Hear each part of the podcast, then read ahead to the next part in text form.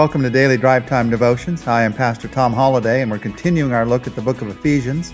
Ephesians chapter 2 this week, verses 1 to 3 today. Ephesians chapter 2 is in many ways the Easter story made personal. If you're a fan of those makeover kind of shows or articles, in one way it's God's magnificent makeover, what He's done in our lives. This is a chapter that tells us that the Easter story is our story. As we walk through Ephesians chapter 2 this week, we're going to learn a lot of things. We're going to learn a couple of words that can destroy our lives for eternity, unless we see what God can do. And we're going to learn two words that change our lives for eternity when we trust what God alone can do.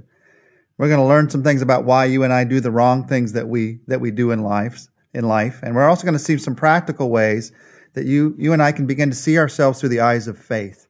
We're going to see this week the place of good works in the life of a believer. And we're going to see what God is building and how He is building it, the unity that He wants to build into our lives. These next five days, we're going to be talking about all those things. Ephesians chapter 2 begins with the first verse talking about this personal life history, your spiritual life history. And it's a true, honest, but not pleasant, not pretty beginning. Ephesians 2 1 says this As for you, you were dead in your transgressions and sins. The Bible here says that we are dead without Christ. And for a lot of us, that's, that's hard to believe. I mean, you go, you go to an executive who's running a multi-million dollar company. They're on demand all day from work and they're involved in their kid's life all weekend. And you tell him or you tell her you're dead and they're going to look at you like you're nuts. Well, this is talking about spiritual death. This, this is talking about living a life unconnected to God. And there's two words that are used here to describe this place of spiritual death, of unconnectedness, in your trespasses and in your sins. And trespasses, that's a word that, that the picture there is a failure to hold to the path. You've wandered from the path. And sins, the word there is the word that has the idea of missing the mark. Sin is a failure to hit the mark. Missing the mark, wandering from the path wandering even though we hadn't really intended to, and willfully and rebelliously going in the wrong direction. Whichever, he's saying, we've missed it. We're living in spiritual death, which one definition of that is not connected to God. God made us to be connected to Him. We're not connected to Him. So whatever good things, exciting things we might be doing in life, we're missing out on the main reason that God made us.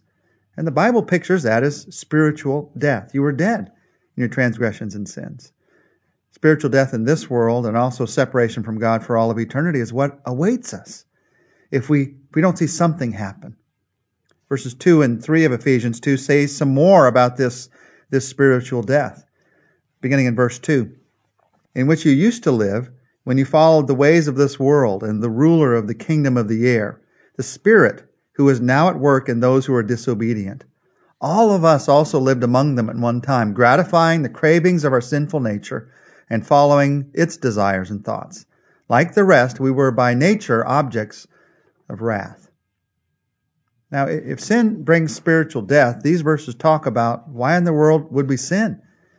These couple of verses we've just read explain the three things that we all follow to our spiritual death. They talk about the world, the devil, and our sinful nature. Did you pick up on that as we read through those verses? We all followed after the ways of this world. The world there isn't talking about just the geography of the world, but the worldly way of thinking. The, the, drive to attain impressive material riches, to come to a place of power over people, this idea that the only thing that's really real is what I see. That's the course. That's the way of this world. And it's extremely powerful. It affects all of us. We tend to follow the ways of this world. If we don't tend to follow, then why is fashion fashionable? Why don't people just wear what they like? Why do they have to wear what everybody else is wearing? Because we are affected by what everybody else is thinking. And people are thinking selfishly. And when we follow that, Paul says here, we follow that to our own spiritual death. We're following the world. We're also following here, here he says the devil. In fact, there are two names used for the devil here. The ruler of the kingdom of the air, that's a strange name, and a spirit, the spirit who is at work in those who are disobedient. The idea of the kingdom of the air there is, is this world that we live in. The idea of the spiritual realities that we come against in everyday life. And Paul is referring here to the fact that Satan, for a brief time, has been given a brief amount of power in this world. He is able to work evil. God's allowed him that power. For some reasons we understand, for many that I, I don't know that we'll ever understand, even when we get to heaven. But I trust God. I know that God's done it for his good purposes. And for a brief time, Satan has some measure of control and power, and he uses it to tempt us and to cause us to go in the wrong direction. That's a reason that we face spiritual death. He's the ruler of the kingdom of the air. He's the spirit who is now at work in those who are disobedient. What is it that causes me to go the wrong direction, to want the wrong direction in life? What causes me to want bad things rather than good things? Well, why do the temptations that I have, why can't I just easily say no to them? Why do I find myself chasing after them? If you've ever asked yourself those questions, here's the answer. There is a spirit who is at work in us. And we have this desire to be disobedient. And one of Satan's major tools in what he's doing in our life is the lie. He lies to us. John 8 44 talks about Satan being the father of lies. He is the one who comes and says, if you do this, you're going to be happy. Now, he, he doesn't say, oh, and by the way, it's going to ruin all of your relationships down the road. You'll be happy for five minutes or five months, but down the road, it's going to ruin everything. He lies. There's just enough truth in the lie. There's just enough believability in the lie that we buy it. And because of that, we end up in what Paul calls spiritual death. It's the world, it's the devil, but that's not all. It's also our sinful nature.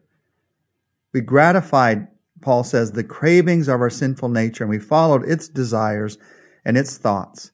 We can't just blame the world or Satan. Temptation is found within ourselves, and we say the yes within ourselves. In fact, in that verse I just read again, did you notice the three ways that our sinful nature speaks to us? It talks about cravings and desires and thoughts. Something I want, something I think, something I need when I go after that craving, that thought, that desire, all of a sudden I end up with the lie and I end up with spiritual death, separation from God. Paul is saying here in the first three verses of Ephesians 2 that this is true of all of us. This isn't just the spiritual history of a few people. This is true of everyone. Everyone faces spiritual death. Because of what happened in the Garden of Eden at the beginning of creation, we all face spiritual death, separation from God. And because of this, Paul uses a phrase at the end of chapter 3 that is shocking to many people. He says, Because of this, we were by nature objects of wrath.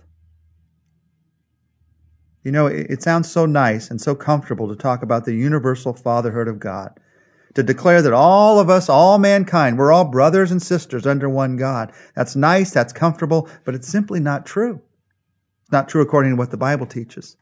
The Bible teaches that apart from a relationship with God, apart from what Jesus Christ can do in our lives, we are objects of wrath. Because of the sin in our lives, God's going to pour out his punishment, his wrath against that sin. A holy God is not going to allow sin. He's not going to allow evil. And without Jesus, that would be the end of my spiritual life history. That would be the totality of who I am. No matter what I did in this world, whether it was a lot or a little, what determined who I really am for all of eternity would be this phrase, objects of wrath. But that's not the end of the story. Now, wrath is God's response to sin. But Jesus, because of his love for us, allowed God's wrath to be poured out upon him on the cross. He took it for us. What Paul is telling us here is that before Jesus Christ, we are spiritually dead. And he's helping us to picture something true about all of us. We don't just need, when it comes to life, we don't just need a resuscitation, we need a resurrection. You can't do CPR on a dead person, and we are spiritually dead. That is why we need Christ. Now, some spiritually dead people look better than others and act better than others, but our problem goes much, much deeper than, than getting ourselves cleaned up a little bit or acting a little bit better than the guy next door. We need a resurrection. That's why what Jesus did at Easter is so important. He died for us and he lives for us. Sin results in death. However fun or exciting or tempting it might look, the truth remains the wages of sin is death, spiritual death, separation from God. Sin kills. It kills our innocence, it kills our ideals, it kills our human will, but that doesn't have to be the end of the story. God has a new end to the story because of what Jesus Christ has done for us. We're going to get to that tomorrow. But as we end today, I want to take a moment to talk to God about the realities of what we face today to be honest to God about these realities. Would you pray with me? And as you talk to Him, would you say, Father, First of all, I want to thank you in advance for what Jesus has done. We don't have to live in this spiritual death. But I also want to be honest about the lies that are told to me still every day, and how tempting it is to follow after the ways of the world or my own selfishness, and to think that somehow I can find there a life that I, I, I can't find in you. I just say to you clearly right now, I'm reminded by these verses that is simply not true. It may seem true, it may feel true for a few minutes or months or moments, but it's not true. Life is in you, hope is in you.